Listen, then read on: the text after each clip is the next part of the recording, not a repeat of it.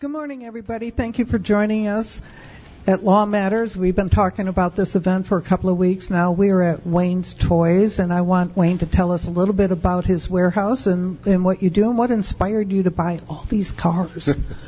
Uh, good morning, Sherry. Thank you for being here. And uh, thank you also for the nonpartisan approach to communications that I, I, I read about. We really appreciate you. Thank you. Um, we've got about uh, 80 cars here in Tucson, from really iconic vehicles to very rare vehicles. We have foreign, we've got domestic, we've got little micro cars up to big super 50s American cars, and um, something for everybody. Basically, it was a collection I started uh, when I retired, and um, and it was supposed to be just one car that I was going to buy and take apart because I'm the least mechanical car guy in the world and it ended up obviously being more than that, and I'm still the least mechanical car guy in the world. so, okay, what did you do before you retired? What was your job? Um, I, I was in the steel business. We sold s- steel bars for manufacturing. You don't say steel in front of a law enforcement officer. That's a good. He's talking about The the, good steel. kind. The good oh, steel. okay. we spell it differently. okay. Yes. so you you did that, and how long have you been retired? Because this is quite a collection. Mm, We started, I think, uh, we started in about 2014 or 15. So this was all in the last six or seven years. Wow. It's been, um, it's kept me out of trouble in, in the city, and and and um, it's just been a, a labor of love. I, I, I call it my my man cave, but it's really everybody appreciates it. Yeah. So people It- who He peop- does have a cave here too in the back. Batman's cave is we in the back. We have a bat cave and the man cave. That's awesome. Sure, this is a this is a man cave on steroids That's- with the amount of cars and the, Absolutely. uh, all the cool stuff in here. Yeah, I we have to walk around afterwards and and check everything out. I want to thank you for this opportunity. You're generous enough to let us do a, a fundraiser here and let everybody check out your cars. And as long as they don't touch them, cross the uh, cross those barriers or try to steal them, we're in good shape. I see some people here with badges and guns, so I'm sure your guests will be good. inside and out. so, well, thank you. I appreciate your your assisting us It's with our bishop. My pleasure. Thank you. Okay, in the studio we have Cochise County Sheriff Mark Dannels. Good Um, morning, Sherry. On the telephone, we actually have uh, Yuma County Sheriff Leon Wilmot. He goes by Woody. Woody. Okay, we have Woody. And Oh, we thanks, want to Buzz. explain why our we want to explain why um, Sheriff Lamb is not here because we advertised that. So Well, Sheriff Lamb sends his uh, condolences for not being here today, but he's attending a funeral. A Maricopa County Sheriff's Office deputy was killed in Scottsdale last Wednesday, uh, Lieutenant Chad Brackman, which my prayers, thoughts, and condolences go out to him and his family and this uh, Maricopa County Sheriff's Office law enforcement family. So he'll be attending that funeral today, so he could not be here. Uh, so uh, thank you to Sheriff Wilmot for stepping up and jumping in on this. yeah, I appreciate it. How you doing over there in Yuma? We're we're keeping busy, just like uh, Buzz is over there in Cochise County. Every day's been a, a new adventure. no two days are alike, that's for sure. Yeah, Sure, I gotta tell you, I got, I gotta tell you why we call him Woody. First of all, he looks like Woody from Toy Story. There- There's, I mean, seriously, and the only difference is he carries a gun. Woody didn't carry a gun in the Pixar movies, Toy Story. But what we were, uh, Leon and I were actually in New Orleans. We met with the Homeland Security Secretary several several years ago. We were coming out, and there was a live news broadcast. And so I knew the the host of the show, and he asked me, he goes, "Hey, sheriff, can you jump on this show?" And I said, "Sure." Well, Leon had gone to the restroom. He goes, "Hey, will the other sheriff jump on there?" I said, "Sure, he'll jump on there with us." And and he goes, "What's his name?" I go, "It's Woody Woody Wilmot from Yuma, Arizona." and so when he walked back, and we uh, we started right away, and so he I did my part, and he goes, "And with Sheriff Dannels is Sheriff Woody Wilmot from Yuma, Arizona."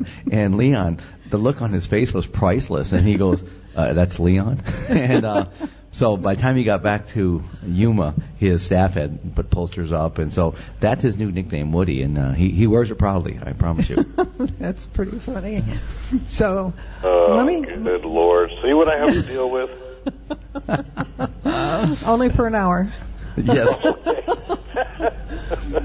Well, Okay, I wanna- why Buzz Lightyear is uh, Sheriff Dannels. He looks just like Buzz, so it's a team effort. But I can't fly. That's the only difference. I can't fly. That's Neither true. could uh, Buzz either. fly. You know, I can't fly. Yeah. I want to So ask are there any? Uh, sounds like he's got quite the collection of uh, cars down there. He doesn't have any law enforcement old ones like we do, does he, uh, Buzz? I, I haven't got a chance to tour it, but uh, Wayne's going to take me on a tour. And uh, Wayne, do you have any law enforcement vehicles? The he's got the Batmobile, and they were like uh, action heroes. Oh, well, you you you need to show them pictures of uh, your restored uh, law enforcement vehicle of mine. Yeah, this is this is like being a kid in a candy store today for like you and I, Leon. So yeah, I'm excited to do the tour here, and we're done here at nine. Well, th- thank him again for his support for law enforcement. That, that's pretty special right now. Well, I tell you, he, I really, I just, just met him this morning. Really nice guy, and Sherry, we, we continue to thank you for all you do and putting the messages out there, the fact messages, not opinions so much as it is the facts, and that's what we're here going to share with you today. Yeah, I have to. I have to ask you something, Sheriff Wilmot. In the news about two or three weeks ago, there was a, a former Marine that took down an armed robber in your county. Were you a part- Yeah, Did- it's uh, did- pretty phenomenal what he uh, he did. did you put him on the payroll? Uh, no, no, he was he was uh, working out at YPG, and we're still waiting to uh, hear what uh, what the situation is out there with the COVID uh, mandate on uh, taking the vaccine. But uh, he, he enjoys being out there at YPG and doing all the testing and uh, on all that equipment for our military troops. So that that's kind of his passion right now. Well, good for him. But I, I saw that video, and that was pretty remarkable. I thought, Semper Fi, dude. And I, I don't know if you know Absolutely. Sherry. Yeah, it was the Marine Corps birthday too. I was waiting for Buzz to call me and uh, wish me a happy birthday and sing a song, but he never did do that. I I know we're going to do it on the show today, but I don't know if you know this, Sherry. He's uh, Woody's actually a former Marine. So well, Semper Fi. My parents were both Marines. yeah, and, and I served in the army, so uh, uh, we got to have our Marines too. Yeah. So, Sherry, make sure you speak slowly. You got an Army guy there. okay. You see what happens. You all see us in meetings. It doesn't. Most people don't understand it. Talking trash with each other. Yes. Okay, I want I want to know, and we we told the people that are listening that we were going to talk about what's going on at the border, and I'm really glad you're on the show because you're at the other end of the border.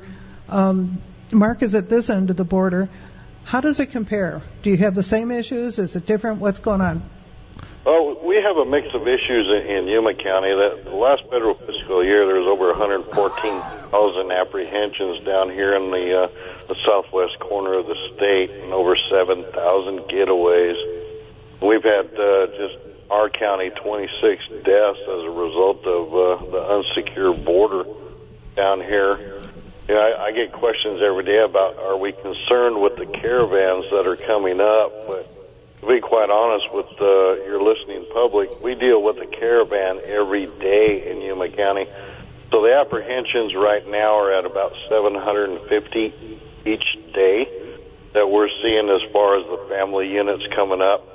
We're, we're seeing a trend now where it's more single males and a few females, very few children. Um, lot of 106 different countries have been detected here, with uh, 17 of those from special interest countries that have ties to terrorists. So you're talking about Iran, Iraq, Afghanistan, Uzbekistan, those those kind of countries. So it's a concern for us. And then on the eastern part of our desert, we're seeing a lot of the uh, individuals that are coming up at night, and these are the getaways that we're concerned with because of the amount of fentanyl, cocaine, heroin, and meth that's being smuggled up through the border and going to the interior of the United States. You know, the, the recent release on information from the CDC was this last year has been an all-time high for the United States on overdose deaths, with 75% of those deaths being fentanyl related Over 100,000. Over a hundred thousand. So if you take that number, you're talking about 270 people dying every day in the United States from overdoses, Illegal drugs. from illegal drugs. And the cartel are controlling every bit of the border, and I'm sure Sheriff Dannels will, will tell you the same thing. It, it's uh, it's scary that we have a Secretary of Homeland Security telling the the United States citizens that the border is closed. It's anything but closed in our eyes down here on the border. Okay, when they they stopped, um, I guess when Joe Biden took office, they they stopped um, stopping the people at the border. Did they leave a mess at your border like they did down in Cochise County, where the wall was like almost done and it's just kind of a train wreck down there? It is. I mean, it, you have the wall that's that's been up, but the unfortunate thing is you don't have the gate, and you have all of this equipment just sitting out there. The lights, all the rest of the electronic sensor equipment, all of this stuff was stopped. So you can go 30 miles out in the middle of the desert, away from any civilization, and see this large compound with all that infrastructure just laying on the ground being ate up by the uh, the environment. It's just a total waste of taxpayer money for this administration to do what they did and not further enable our border security experts to be able to have that uh, not only permanent infrastructure but the electronic infrastructure in place to deter and detect uh, the criminal element that's coming across in our remote deserts. What's going on down in Cochise County? Well, uh, what Sheriff Wilmot says, I 100% agree with. And national sheriffs, Western sheriffs, Southwest border sheriffs collectively have four objectives. Number one is public safety, which is your community safety. Second is national security, which is something we all should be concerned about. Uh, the humanitarian side of it is the third objective, and then we've added health. And Cochise County is no different uh, in the fact that our border is. Uh, a super challenge for local communities down there. To give you an example and to add on what Sheriff Wilmot's saying is, uh, we have a 325% increase on the southwest border from last, the previous year with 1.7 million encounters. Something that um, I think is alarming is we've had 164 countries breach our southwest border, uh, and, and 63% are other than Mexican which is the like Sheriff Wilmot talks of these countries of interest that should cause concern for everybody. And I'll, I'll give you some stats on drugs, the illicit drugs on the southwest border under the last 11 months. 180,000 pounds of meth, 86,000 pounds of coke, uh, 5,000 pounds of heroin, 10,000 pounds of fentanyl, and 311,000 pounds of marijuana.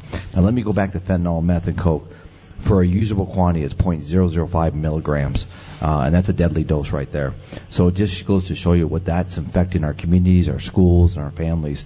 Very big concern for public safety and, and law enforcement um, throughout the southwest border and beyond. Now, the Tucson sector, which is part of Cochise County, we lead the nation in getaways. These are people that uh, can't give up, like you see in Texas. These people are uh, aggravated felons. They're they're uh, um, they they can't get up or give up because they're going to be sent back. That's how bad they are. So we lead the nation in getaways with over 10,000 a month. I mean, and to give you an example how bad that's gotten my county, uh, in Cochise County every month we get over 1,000 drivers, smuggler drivers that come from Phoenix and beyond to pick these these uh, these illegals up. And, and to give you an example, I went out last week and we had one from Ohio, one from Wisconsin, and one from Michigan all coming down here because it's so lucrative. They get $1,000 per head per head. So if you grab four of them, that's $4,000 driving from Cochise County to Phoenix, Arizona. So it just shows you the money behind this. And as a result of this, um, our, our violent crimes up, our border crimes are up, our pursuits are up. We just had a 65 year old female killed by a 16 year old smuggler two weeks ago. She wow. was heading to her birthday party to meet her family and son. She never showed up because the 16 year old kid ran from law enforcement. We disengaged. And uh, 30 miles down the road, he was still driving over 100 miles an hour with uh, the illegals in the back that he was being paid to smuggle for. He ran through an uh, intersection over 100 miles an hour and T-boned uh, the mom and uh, tore the car in half and killed her. Her son, since uh, the mom didn't show up, he started heading up back up the highway going back home and drove up on his mom's death.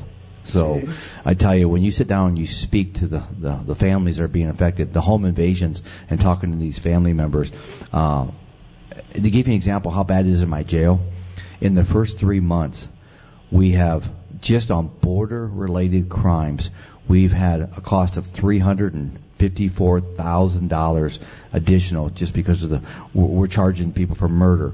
We're charging them for criminal trespass. We're charging them for felony flight, reckless driving, you name it, um, and they're in our jails. But that's the cost to my citizens just in my county alone. And people think that, you know, the border issue is your problem because you're the sheriff, you've got the border, take care of it, but it's everybody's problem all the way from here to Canada, from coast to coast. All these drugs are coming through. Something that really struck me um, a month or so ago was the situation on Amtrak. Now, all our counties have the train tracks going through them, and it seems and I don't know how true it is, but it, it seems that their security system is pretty lax. And if you can get on a train with drugs and weapons, you can go anywhere in the country.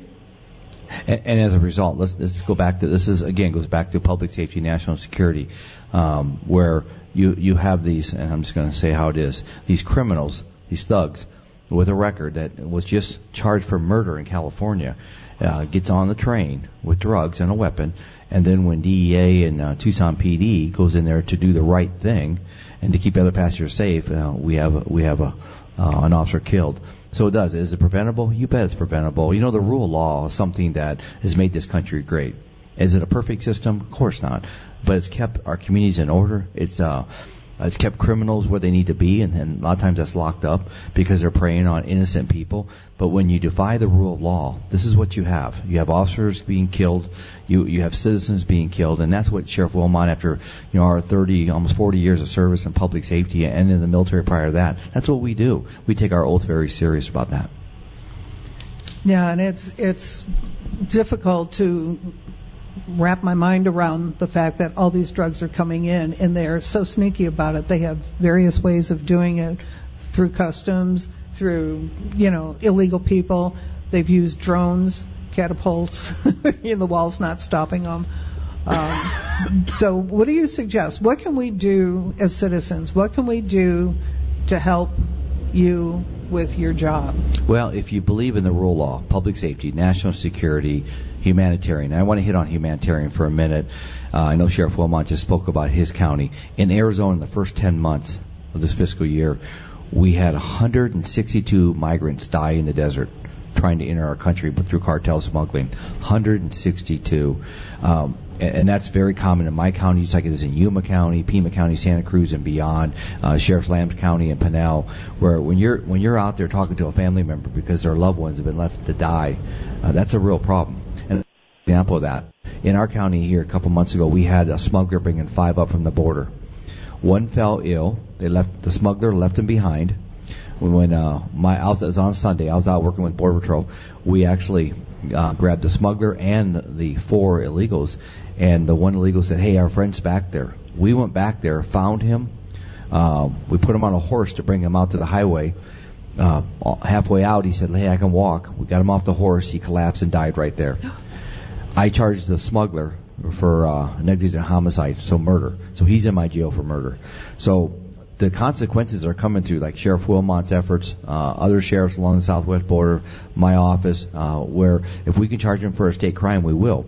If not, they go free. And if there's no consequences, I guarantee you it's only going to get worse based on the current situation. And going back to your question, Sherry, on that, we have to have collective messaging from the President of the United States, from the Homeland Security Secretary, from governors, from sheriffs, mayors. We all have to stand, because our oath of office has one common thread protect Americans, protect our citizens. The other thing is we need to prioritize our borders, all our borders. And then we have to have consequences for those that violate the, the rules and laws of the land.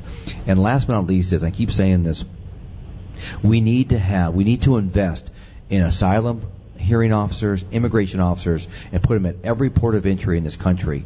98% of the people that come in and claim credible fear can be addressed right there whether they stay in the country or they're deported. And majority of nine out of ten would be deported. In fact, because they don't fit the, the protocol. Right now, what's happening is they come to the border, they claim credible fear, and they're led into the country without even a court date. They tell them to go ahead and report to a, the nearest immigration officer. We know as well as uh, talking to our uh, our counterparts on immigration, they don't report. They're left. They go into the communities, never to be seen again. So why don't they just close the border for now? Take care of the mess that's out there. These people who aren't showing up for their their court dates, instead of telling them, okay, in in 15 years from now, I want you here at this time. That's not going to work. Well, it doesn't work, and that's why we have 11 million. And I'll be honest, with you, it's probably a, a, A very, modest estimate. Yes, thank you. And it's probably double that right now. And when you look at 1.75 this year, and that's what we know of. So it's not a system that's working. It's a fractured system. But if you don't have the will to enforce the rule of law or the will to send the message that there will be consequences, uh, you're leaving this country very vulnerable. And we're seeing that every day in my county. And, and when I have a thousand people that are coming to my county every month to pick up illegals, and these people aren't, you know, mom and pop from church. These people are bad people. They are. They're coming down there, and 80 to 90 percent of them are armed right now. And that's the first time we've ever seen that. They're armed. A lot of them are impaired by uh, illicit drugs. Uh, their driving habits are horrible. They're reckless to the community. So again, sheriffs are standing up against this mainly because that's what our oath says we'll do. My job is to enhance the quality of life in my county and protect my citizens. And I'll yield back to Sheriff Wilmot on that question too for you had. Well, Sure. I'll just add on to that that it, there's not a day that doesn't go by when when you look at the vast numbers that are coming across the border. For example, yesterday I was down along the border, and I'm picking up passports from a number of different countries and ID cards because a lot of these folks that the the, the mainstream media is reporting out there are coming from countries who have violence and they're concerned for their safety. That's the message that's getting out there by mainstream media. But the fact of the matter is that I'm picking up passports and IDs from individuals that have already fled those countries, moved and set up residence in a whole different country, but now because of the, border situation that we're experiencing, they're leaving those countries to come into the U.S. They know if they get caught with that identification, they will automatically be sent back to that country where they reestablish res- residency. So a lot of this stuff is a false narrative that uh, the American people are being fed. But the fact of the matter is, much like last time where 80 to 90 percent didn't meet the criteria, we're seeing that now too. And they're using different names and claiming to be from that country that's experiencing the violence. So it's concerning to us because you look at Florida, they just had a homicide down there where an individual was led into this country by the uh, this administration. You've got uh, Iron County Sheriff in Utah who just had an individual that uh, they've got in their jail because he, he raped a, a person and he was here illegally as well. And they're experiencing large quantities of heroin going right through his county towards Salt Lake City, Utah. So there's not a uh, county in the U.S. that's not being impacted by what's going on on the border, and, that, and that's why Western sheriffs came out with a vote of no confidence against uh, Secretary Mayorkas. You know, let me add on to this too, Sheriff, if I could. The worst thing they ever did for uh, for law enforcement and public safety is insert politics. Politics Yes. has no business in what we do, and we, our job is to go out there. I, I 37 years I've been uh, wearing a badge with honor, and uh, uh, and I've never gone up to somebody and said, "Hey, what's your political affiliation?" That that's just so unheard of, and and unfortunately, so many things. I mean, you look at the recent Rittenhouse case uh, that's being politicized now. Yeah. Folks, that's our criminal justice system at work. And uh, the the trier of facts, the jury members heard that case, heard the facts, heard the rule of law, what they can do and what they couldn't do, and made a decision. The criminal justice system is not a perfect system, but it's our system, and it works uh, majority of time, if not uh, high percentage. But to criticize that now because of a political affiliation or is just completely wrong, and it's it's uh, it defies the criminal justice system, the judicial system that has made this country great. And the people that are doing the majority of the criticizing didn't see the evidence. That's exactly right. And So- and, and I was listening to a media uh, yesterday, and they were talking to the third person. That is is it a sad situation all around? Of course it is. Of course it is. We lost two lives, but the bottom line is the the third person that was shot actually made the comment that in, in the trial that he actually raised his gun and pointed it at the uh, the shooter in this case. Uh, that's by definition is called self defense. It truly is. Um, now, can we pick it apart? Well, why does this kid have a gun? Why is this? You bet, but uh, that's not our job. We all have an opinions, but we're not entitled to our own facts on that. So, again, we got to get politics out of public safety. And personally, I think we need to get out of health. If we can get it out of health, we're going to do better too, because that's what uh, erodes the trust in what we do on the, the vaccines and everything else. Oh, absolutely. In Mike's situation, when with the Rittenhouse thing, I didn't even think about him. You know, being he defended himself. I didn't think about that. I was thinking, you've got a minor with an assault rifle and a mother who drove 40 miles or 40 minutes, whatever it was, to drop him off at the scene of a riot. Why isn't that mother being held for, you know, child endangerment? Well, you, you, and again, it goes back to a parental decision of morality. I mean, why would you do that? I mean, I, I, I look back on my own life. And I couldn't imagine my wife and I taking our son to such an event and then give him an assault rifle or a, a rifle of any or a weapon of any kind, Any kind. and say, "Hey, have fun, son." I, it doesn't make no sense, and, and you make a thing. But one thing I, I'll say on that is. And I have situations like that after 37, almost 40 years of law enforcement that we're not the morality police. We enforce the rule of law, and based on the facts and based on what the statutes say we can and can't do. And with that, we're going to take a quick break. We'll be back on the other side. Colleen here, a volunteer with Pima County Search and Rescue. If you see a horse or mule on trail, please give way. They don't need to be spooked and are probably on a rescue mission. Saving lives means staying informed. Knowing the dangers of using counterfeit prescription pills can help those you care about and keep our community safe. As a parent, educator, neighbor, or friend, we all play a role in building safe and healthy futures for ourselves and our loved ones. Do your part. Take the first step today. Visit GetSmartAboutDrugs.com to access education, prevention, and treatment resources. Counterfeit prescription pills laced with fentanyl are deadly. Be their protector. Be informed. Visit GetSmartAboutDrugs.com. Please tune in to Law Matters live show every Saturday morning at 8. Hi, this is Sherry. On our next show, we will hear from both the Arizona Rangers and 88 Crime. And we want to hear from you. The on-air number is 790-2040. That's 790-2040. All of us at Law Matters want to thank you for supporting our show. Your support truly makes a difference. Law Matters podcast can be found on iTunes, Google Play, and lawmatters1030.org. Law Matters was created to open the lines of communication between law enforcement and you. 1030 in police code means excessive use or unauthorized use of the radio, something we do with each podcast posted to iTunes and Google Play. Hi, this is Rich Tracy inviting you to join our conversation and asking you to support our mission. Please go to lawmatters1030.org to contribute. No amount is too small. To report suspected human trafficking, please call the National Human Trafficking Resource Center at 1-888-373-7888 or text help or info to 233-733. To learn more about Homeland Security investigations and our efforts to combat human trafficking, please visit our website at www.ice.gov or check out the DHS Blue Campaign at www.dhs.gov slash blue campaign. For more information on the Southern Arizona Anti-Trafficking Unified Response Network, please visit us at www.saaturn.org or find us on Facebook. Thank you for staying with us.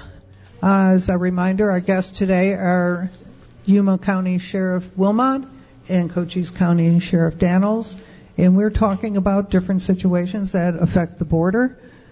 And I have a question for you. I, I know that we had a, a local person who was nominated for the commissioner position for Customs and Border Protection. Did they ask the sheriffs on the border who work with these people for a recommendation, or did they just go to the senators and say who who should we pick?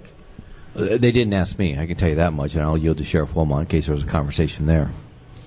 No, there's there's been no conversation from the uh, administration, nor are any any of our senators or reps. So, do you agree with the the um, nomination? And let me say that on behalf of National Sheriff Association, I chair border security for NSA. Uh, absolutely not. Um, we actually did an interview with Sheriff or Chief Magnus here in Tucson.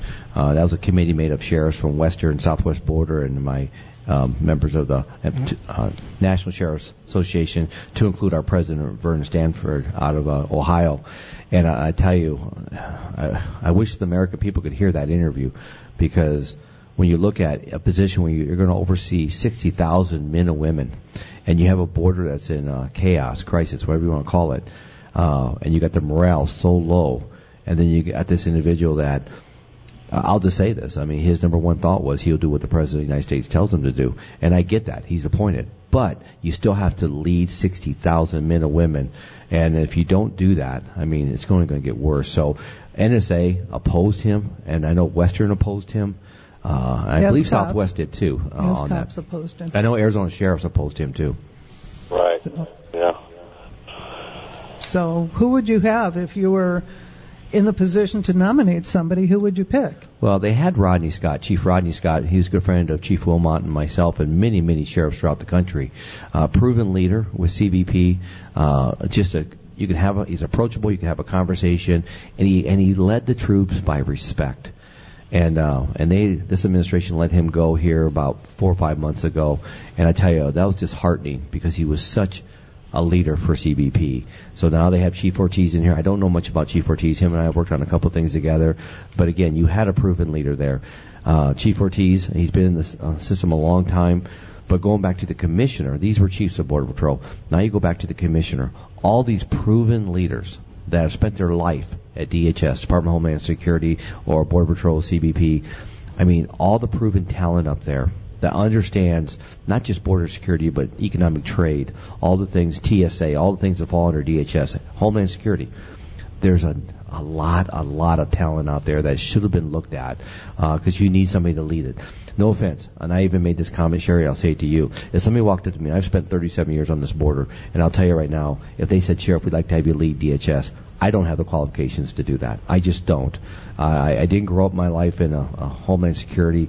Uh, that needs to be somebody, like I said, that has a proven track record with their organization. That's my opinion on that. Sheriff Wilmot?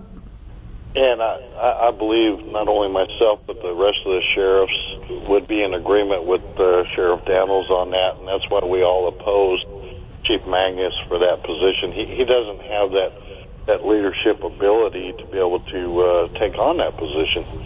I, I've heard from a number of people, including the former sheriff of Pima County, Sheriff Napier. He, he even said, you know, uh, Chief Magnus is a, is a nice guy when you meet him in person, but he doesn't have the qualities and the qualifications to uh, to run that position.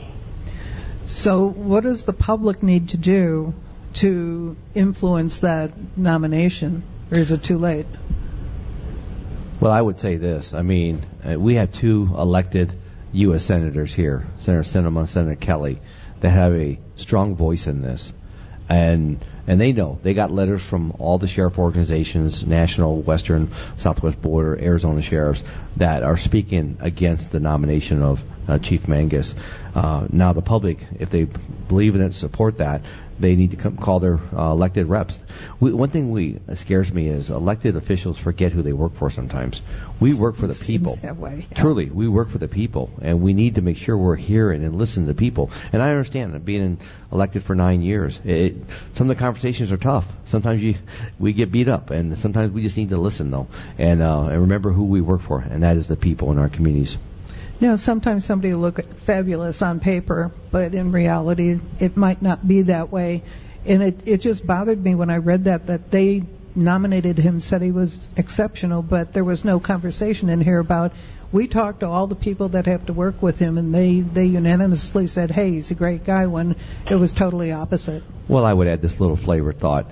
The Arizona ACOPS, we call them Arizona Chief of Police, they did not endorse him for this position. Yeah. His own colleagues did not endorse him either. So when you look at that, and uh, it, it would have been nice if uh, our our two senators would have asked us, Sheriff what- in Arizona, they saw the letter from us, but let's talk about it. I mean, uh, listen, it's not about personality. This is about professional leadership, and uh, and he is. I've met Chief Magnus. He's a nice guy. I, I don't want to be ill toward that thought. But this is a person that's got to lead our nation's homeland security into the future in a time of great challenges, something we haven't seen in decades. So yeah, you want the right person there. What about the governor? Well, I'll start off on that one, and, and I've had very good relationships with Governor Ducey um, when it comes to this border. I, I know he's very frustrated. He feels like he's been ignored when it comes to this administration and our border, and I, I can't explain I'm not going to speak for the governor on that, but I can tell you what I can't speak to what the governor's done for us here in Cochise County, uh, and the state legislative folks. You know, when the federal government is stepping back and saying, "Hey, we're taking a different approach on border security, and we're seeing the impact in our state and our communities," the governor has the obligation, and I believe the expectation, to step up and do something. So, to give you an example, in Cochise County, uh, we're getting 3.7 million dollars for more deputies, equipment, vehicles, drones uh, another 1.1 million dollars for cameras, and these cameras are already are deployed from Cochise County all the way to the California state line with Sheriff Wilmot, all the way into New Mexico. We've been asked to come into Texas. This is a great system. Uh, it's a local initiative system with sheriffs. We have 14 different partners that work these cameras. But again, the state's coming up and saying, hey, we're going to help you support and sustain that program at 1.1 million. Another $675,000 for artificial intelligence. What that's for is defi- decipher between animals and humans. We're getting so many photos on our camera system. The deployment of National Guard, I have 32 National Guard in my county. Uh, 18 of them just work my camera room, and that camera room is for all southern Arizona and into New Mexico. Um, we're looking at the governor, like I told you before, $354,000 in border security jail cost right now since the first three months. And, uh, and we've gone through 53% of my patrol overtime the governor's going to uh, reimburse us for that. Sounds and then cool. uh, we're looking at a collective uh, center in Cochise County for our Fusion Center, which is our Intel Center, which is working with a program with national sheriffs, uh, our camera room, our specialty teams, our financial crimes team, all the different things that bring border security, um, what I call interdiction and um, public awareness. So the governor's willing to buy us a, a facility and help uh, support that facility for us. So I, I'm going to give a shout out to Governor Ducey for working with us and working with uh, others to do his part. And I, we couldn't have done this without him. Yeah, protect Arizona, protect all of us. I, I think that's amazing that that camera system is going to go in your requested to go into Texas too. It is. We've been asked to go to Texas. Uh, It's a it's a beautiful system. I, Sheriff Wilmot, we have it in his county, working with Sheriff Wilmot on that. But I want to say this. You know, all the money that we're doing to address border. We're not immigration officers. We don't have immigration authority. So we're, we're doing everything we can to keep our communities safe. But here in a time where the border's at the one of the worst crises we've seen since maybe the 90s, the federal government, Congress, bless their hearts, and I say that with cynical tongue, they cut CBP's budget by $1 billion for 2022. They cut it $960 million if you haven't seen that already, and uh, as you move into next year. Oh While you're giving money for all the uh, the BB Build Back Better, the infrastructure, and now you're going to go ahead, and, but you've ignored border security. That's frustrating. It's a morale kick to our agents down there on the border, our officers on the border, and uh, but they cut their budget just under one billion dollars coming up. And that's both borders. That's a lot. That's a lot of money. I mean, it's a lot of money. They, it just it tells you that it's almost like here's the final straw. Here's what we're going to do for you now. They should be adding monies to them to help them. They're understaffed. So how is that going to affect your your uh, county, Sheriff Wilmot? Well, the, you, you know, you talk about the amount of money that they uh, cut from the uh, Customs and Border Patrol. They they also cut over 1.5 million out of ICE. So, and right now, when you look at Border Patrol agents, where 80% of their staff are, are sitting in a building doing processing because they're inundated with the current situation on the border, trying to process people into the United States with no hearings. There's hardly any Border Patrol agents out on the border, and that's leading to uh, the situation that we're dealing with now. And what's concerning is, you know, you, you look at the health aspect for all of the United States. You're, you're looking at an administration who's going to look at terminating right now over 5,000 Border Patrol agents because they don't want to take a vaccine, but yet this same administration has released anywhere from 1.7 to 1.9 million people into the United States to travel on either a plane, a train, or a bus without mandating that they have the vaccine. So That's it's true. concerning to us that this administration would have that mindset to think that that's okay to further expose U.S. citizens to uh, not only COVID, but a vast number of other diseases that are communicable throughout the U.S. from all these different countries. We're talking about tuberculosis, scabies, and everything else. And they're, the other aspect of this is they're not doing DNA to ensure that these kids are actually the kids of these individuals. We've known from the past that individuals were using kids to get across to portray themselves as a family unit, and our Border Patrol agents actually detected the fact that these kids were being used. Yeah, they'd appear more than once with you know, You know, various and- family and members that's part of the allegedly. problem for us. And, and thank you for giving us this time to educate, you know, your listening public because so often, you know, we do interviews with uh, national media throughout the U.S. and you get interviewed for 30 minutes, but yet you get a 30 second soundbite that doesn't even cover the totality of the impacts to our communities and other communities throughout the U.S. on this current uh, political and uh, personal ideology that this administration has put into public safety. We had the uh, Customs and Border Protection um, field director on, and he said that a lot of the kids that they're talking about being held in these facilities aren't being picked up by their parents. Their parents don't want to pick them up. They're relying on third-party charities, you know, Catholic charities or whatever charity, to transport these kids to wherever they need to go in America and the parents will not come and pick them up, and the kids are just stuck there until they can get through that red tape to be tr- either transported to their parents here, or a relative here, or be sent back to Mexico. He said it's it's got nothing to do with you know what they're claiming in the news. Well, and you just look at the other ancillary impacts that we're seeing in our local communities. I mean, it, it was hard enough when this started again, and, we had warned Mayorkas and actually gave him a 16 point plan for success on securing the border from all the sheriffs on the, along the southwest border because of the vast knowledge and uh, experience that we all have dealing with the geographic areas and that was completely ignored by Mayorkas. Fact, he even forgot that we gave it to him in El Paso. But that was the same time that he also uh, terminated uh, Sheriff Dannels, who was actually a sitting member on the Homeland Security Advisory Council. So, from the very beginning, it, it looked like Mayorkas was there to dismantle all the successes that had been done through the open lines of communication with DHS and it's just further gone down. I, I'll add on to that. Uh, I was the first sheriff to be appointed to the Homeland Security Advisory Council, and I was the first sheriff to be terminated from the Homeland Security Advisory Council. So there's there's two thoughts there. But let me just say this, and this is something I shared with uh, Secretary Mayorkas. I, I had not known him. I do not know him until he was appointed there. Um, he was the first secretary, and this is the first president to ever dismantle Homeland Security since 9/11 occurred.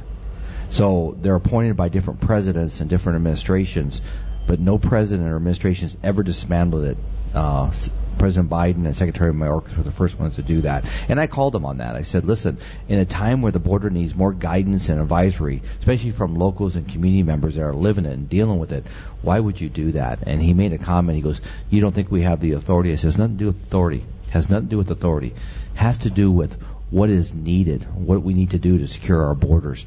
And uh, and at this time, the advisory council still has not been imp- re-implemented as it sits there. So again, you look at the totality of everything going on on our border. And I asked the question here a couple weeks ago with Sheriff Wilmot and a handful of other sheriffs met with Secretary Mayorkas again. And I asked the question to him, fact, he's sitting right in front of me. What have we resolved by these meetings? And the second question, let's be completely honest, do we have an open border policy? He didn't answer either questions to me. So again, it goes back to respect.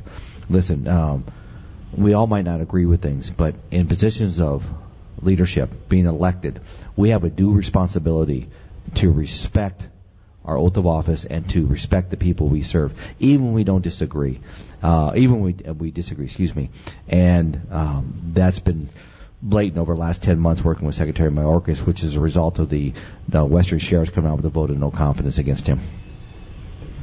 Well, that's pretty remarkable. I'm congratulations on being the first in the first.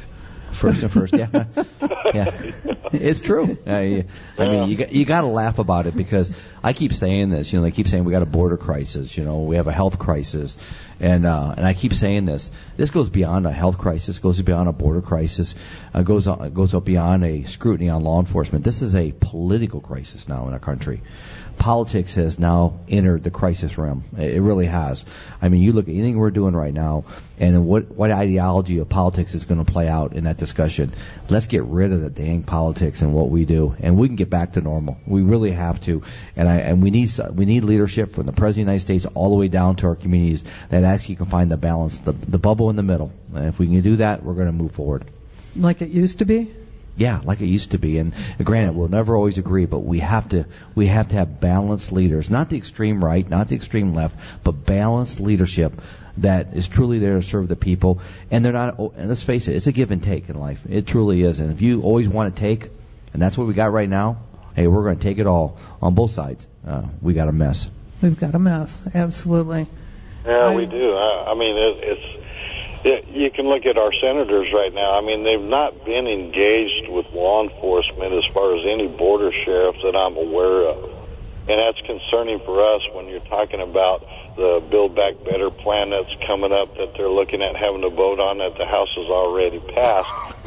Well, the, the fact that there's over 10 million individuals that are here in this country illegally that they are looking at giving amnesty to, they're there's just a number of things in that bill, but nothing is being addressed for border security at all in that Build Back Better. They're actually looking at giving individuals that have entered the country illegally $3,500 per child. And you, when you ask what is the draw that's causing this, and that's why they sent the uh, vice president to all these different countries to uh, determine what the draw is, well, when you have an administration talking about how much money they're going to give these individuals when they come across illegally, it's concerning. That's what the draw is. And I'll add on to that, being a veteran myself and, and uh, from the Army and Sheriff Wilmot from the Marine Corps, is the fact that once we take care of every American, especially our veterans, our, our, our, our youth, our children, our senior citizens, and every American's had the opportunity to, to progress and be taken care of then we can start helping others. But we got, and we're a country of humanitarians. I, 100% support that, agree with that. But what's going on this border only turns on the neon light. Keep on coming, keep on coming. So, I, I coach wrestling for the high school down in Sierra Vista, and we have kids that can't even afford to eat on my team that we help out with. And this this is just hard for me to swallow. I'll just be honest with you. It's really hard. Well, charity starts at home.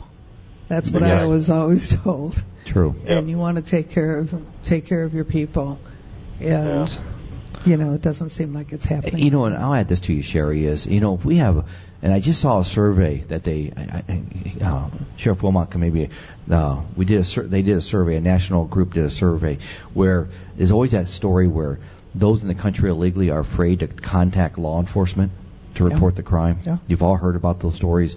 Well, I was very impressed here about six months ago. I was at a uh, conference and a meeting, and this lady that is part of a research firm, they actually did this huge survey with those that both Americans or citizens and also those here in the country illegally. Do you know that illegals report crimes more often than Americans do? No, I didn't know that. That is a true statement. I thought it was uh, yeah. an eye opener because that the, the thing. Well, well, we we can't. Uh, we don't want to scare them. We want to make sure they're protected. Again, they reported more crimes than Americans do. By uh, that's relevant. So that is relevant because they they claim that you know this isn't happening because they're afraid of you, they're afraid of anybody wearing a badge, and that's, that's clearly not, not, the case. It's not the case, and that study's out there, and and so when you hear politicians say that, well, we have to do this, we need a sanctuary city so we can make sure they're protected and they feel confident to call. Oh, they're already calling. I promise you, they're already calling based on this survey, and it was a real eye opener for me. It was a good eye opener. I, I I don't care if you're in the country or not. If you've been a victim of crime, we need to investigate it and take care of you. And sheriffs have authority where if you're a victim of a crime and you're here in the country illegally, we can actually protect you under immigration status. We can put the paperwork together. And I've done a handful of those kind of cases. So if you have somebody that's been in a stash house that's being sexually assaulted, we actually protect them in this country. Um, and I know Sheriff Wilmot's probably done the same. So again, there's measures in place that sheriffs are already working, are already doing. Yeah, if you're a victim of, of human trafficking or sex Yes. trafficking or, Yes. you know, any, any situation that you know is illegal in our country, call the sheriff, call, call 911 and get some help. There's organizations out there that'll help you too. Once, once the paperwork is completed, they'll make sure that you stay safe. They're not going to put you back in a dangerous situation. That's 100% correct. I've never heard in, in my tenure a law enforcement officer saying, well, they're, they're not from the United States, they're not legally here, uh, so we're not going to take care of them. I've never heard that, and and I'm telling you, it's law enforcement are very passionate people. Do we have our rotten apples? Of course we do, but I'd say 99.9% are out there doing the right thing for the right reasons and for people. Absolutely. Oh, absolutely. I, I can agree more. You, you just look at our current situation on the border where these individuals have been traveling for two, three months and been victimized, whether they're children or, or women. And once they get into the United States, they, they've actually reported these rapes and uh, assaults. You know, we've had to uh, incorporate our enforcement into ensuring that they get with our family advocacy centers and that they're linked in with HHS to make sure that they get that proper counseling. Even though it happened in a whole other country, it's incumbent upon us to ensure that uh, individuals are taken care of and they're not neglected. And we see that in our local community here. And we've had that happen. So, you know, as far as compassion, I mean, law enforcement, nobody wants us in their backyard. And nobody wants to see people victimized. And, and that's what the cartels are doing. They're just exploiting every mile of the international boundary. Each and every one of those 1.7 million are now into indentured servitude because not all of them can afford $6,000 to be smuggled across into the United States. And if you're from a special interest country, you're talking up to $20,000 to get smuggled into the United States. So Wow. there, there's a large exploitation that's being conducted by the cartels, and this administration is not targeting that fact. And that's concerning for us because our, our federal government's been turned into a transportation hub for the cartels to further get individuals into the United States. Okay, we only have like two minutes left. Um, are you hiring out there in Yuma County? We actually have about two openings. We've been pretty fortunate for the, the sheriff's office. I know the PDs are still looking for law enforcement as well, but uh, and and we got a community that supports our law enforcement partners. But you know, if, if you see a border patrol agent out there, thank them for what they're doing because their their morale is significantly down under this current leadership and with all the the changes that this administration's putting on them and restrictions, they're they're they're fighting a losing battle, but they're still at it each and every day. Makes it difficult. Yeah, Sheriff. Dannels, are you hiring? And we are, we're, we're like, you know, I, I'm just going to throw this out to you. 88% of all the policing in this country is rural.